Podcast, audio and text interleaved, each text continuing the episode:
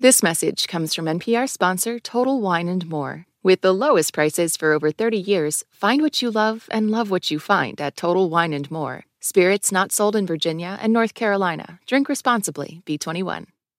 This message comes from NPR sponsor Trane Technologies, challenging what's possible for a sustainable future. They're taking bold action today to ensure a healthier tomorrow through efficient climate solutions for buildings, homes, and transportation. Trane Technologies is committed to reducing 1 gigaton of emissions from their customers' footprint by 2030 and reaching net zero by 2050. Because one company can change an industry, and one industry can change the world. More at tranetechnologies.com. You're listening to Shortwave from NPR. Hey, Deuterinos, Maddie Sofia here, and today we've got producer Thomas Lu back with us. Hey, T. Lu. Howdy, howdy. So, what do you got for us today? Well, Maddie, here's a fact. I'm not a huge fan of the summer. It's gross, it's hot, and I'm just like, why? so, naturally, let me tell you, I complain to no end about it. I know this. And pro summer people are always like, stop your yapping. It's not the heat, it's the humidity. Yeah, this is constant talk in DC. Constant talk. I maybe have even used that saying once or twice in my lifetime. Go on. Here's the thing the way we think about relative humidity, the mm-hmm. percentage we see on the weather forecasts, what we see on our phones and whatnot, yeah. to gauge how comfortable it feels outside, it's not the whole story. What do you mean? Like we should also be looking at the temperature? Uh, yeah, the temperature, but also something called the dew point. all right, Thomas, you are wild about the weather, so I'm ready to do this. You know what, Maddie? No judgment. It helps me sleep at night. So today on the show, Thomas goes on a summer hating journey and tells us what's up with relative humidity and why some meteorologists are telling us to pay more attention to dew point temperature if we want a better sense of how swampy it is outside. You're listening to Shortwave, the daily science podcast from NPR.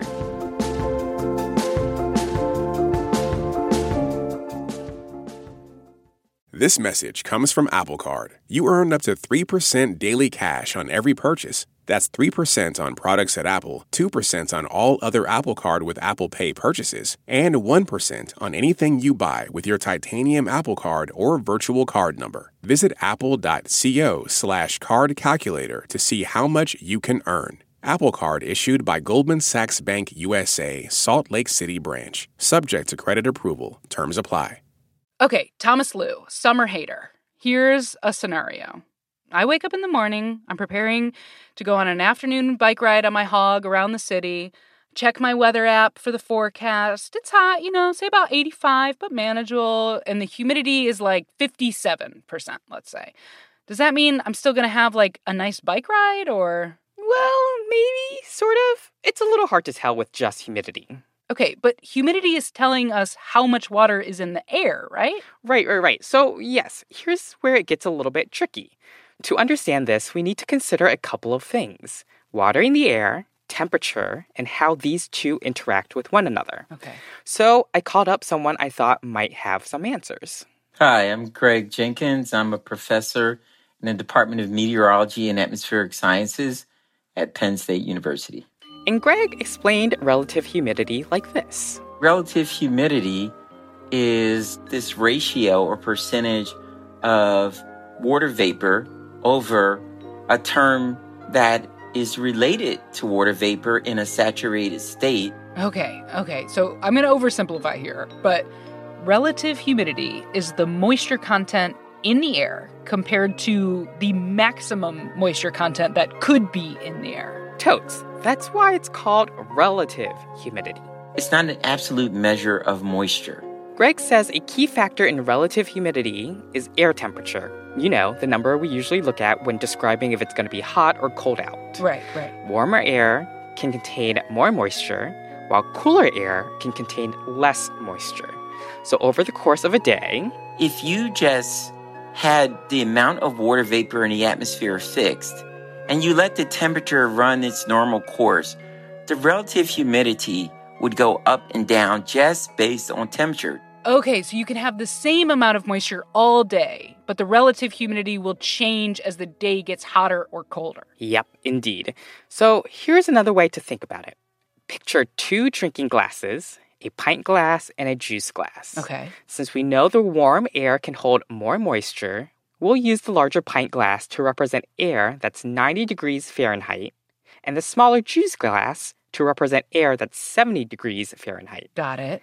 If you fill each glass with water about halfway, you'll have two different amounts of water in each glass. Oh, but you can still describe both glasses as having 50% relative humidity because they're both half full, even though one has much more water. Yes, exactly. That's exactly right. But I'm guessing that the 90 degree day or the bigger glass will probably feel a lot muggier. You'd probably be right, Maddie.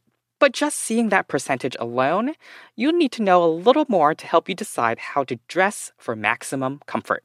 Here, this is what Greg says. There are other terms that can be used to get an absolute sense of moisture in the atmosphere at any given time. Like dew point temperature, which can be a little more helpful, if not a little more accurate, to gauge how much moisture is actually in the air at any given time. Yeah, dew point is the temperature at which any parcel of air would become saturated. So, at this point, the amount of water vapor is at its max. You're really on this edge where physical droplets of water will kind of start to form. Oh, the dew in dew point. yes, exactly, the dew in dew point. I'm getting it. Basically, what's happening is that air has cooled to a point, the dew point, where it can no longer hold water in its gas form.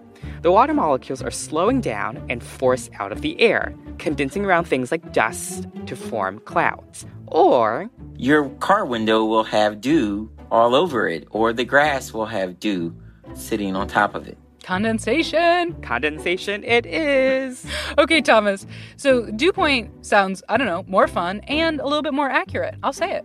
Oh, yeah, yeah, totally, Maddie. So, you know, to get you a little more jazzed up, you know, like I am right now, you can totally find the dew point in the same place you're looking at your daily forecasts on your phone or on your weather app. So it's not something that we really need to calculate. Um, in fact, it's reported um, from all of our observations at most of the weather stations around the country. The dew point is more of a concrete number. So let's go back to our drinking glass metaphor. Both days had a relative humidity of 50%. percent mm-hmm. That doesn't really tell you much, right? Right. But when we look at dew point for the 90 degree day, the dew point was at 69 degrees. For the 75 degree day, the dew point was 51. Yeah, that's easier to compare. I mean, that feels like a lot more helpful. Right, exactly. And that's the dew point of it all. Okay. Here's a, here's a scale you can use based on the dew point to help you gauge how comfortable you're feeling. Anything 55 and below is often described as dry or comfortable. Between 55 and 65, you'll start hearing words like sticky or damp. Dew points at 65 or above, people will start describing feeling like they're walking through a swamp. When the dew point temperature starts to rise, it's telling us that the moisture in the environment is increasing. There's no doubt about that. And the closer, the higher it gets to the actual temperature, the worse it's going to be in terms of how the body feels. Okay, T. Lu. So we've chatted about relative humidity, the air temperature, and why dew point is a more absolute gauge of water in the atmosphere. But like when it comes to how I feel, like why exactly does it matter? Like talk to me about some biology. Yeah, in high heat like the days of summer, our bodies are constantly trying to keep cool. Oh yeah, through sweat. It's been a real sweaty summer out here, Thomas. Oh, it's been gross, Maddie. I have been drenched all summer. But you see, sweat is one way our body cools itself off. And on hot, humid days, the air is already pretty saturated with water, Mm. which unfortunately means sweat evaporates more slowly. So this leaves our skin feeling damp and sticky, and you know, it collects on our skin and Right. keeps our body warmer. and moist and gross. You know what? Yep, that's that's exactly it. Truly. But on a more serious note, Maddie, Greg told me it actually ties into climate change. So as the temperature rises, we can estimate what the heat stress is on the body just by looking at temperature and dew point on the heat index and on the human body. And that heat index he's referencing, It's a chart put out by the National Weather Service. We'll link to it in our episode notes. The chart takes into account temperature and moisture in the air to indicate how hot the weather feels to our body. In general, when the heat index goes above 90 degrees, you start to see health impacts. Okay? When the heat index goes beyond 105, the risk of heat exhaustion and cramping and sunstroke, those go up Mm. and people start to show up in emergency rooms. If you go to a heat index beyond 130 degrees, you are likely going to see large numbers of fatalities. It's a little daunting to, to you know, Yeah. think about how much heat can affect our bodies. Right. So, on a day to day level, air temperatures, dew point, and relative humidity might help us decide what to wear, or if we should go on a run, or how much lotion to put on our bodies. But from a big picture level, it also helps us measure and predict the impact of heat, which is super important as the climate heats up. Okay, Thomas Lu. I had no idea about dew point. I am a convert. I appreciate you. This was awesome. Thank you so much. Thank you. This episode was reported and produced by Thomas Lu, edited by Gisele Grayson, and fact checked by Indi Khera. The audio engineer for this episode was Kwesi Lee. I'm Maddie Sofia. Thanks for listening to Shortwave from NPR.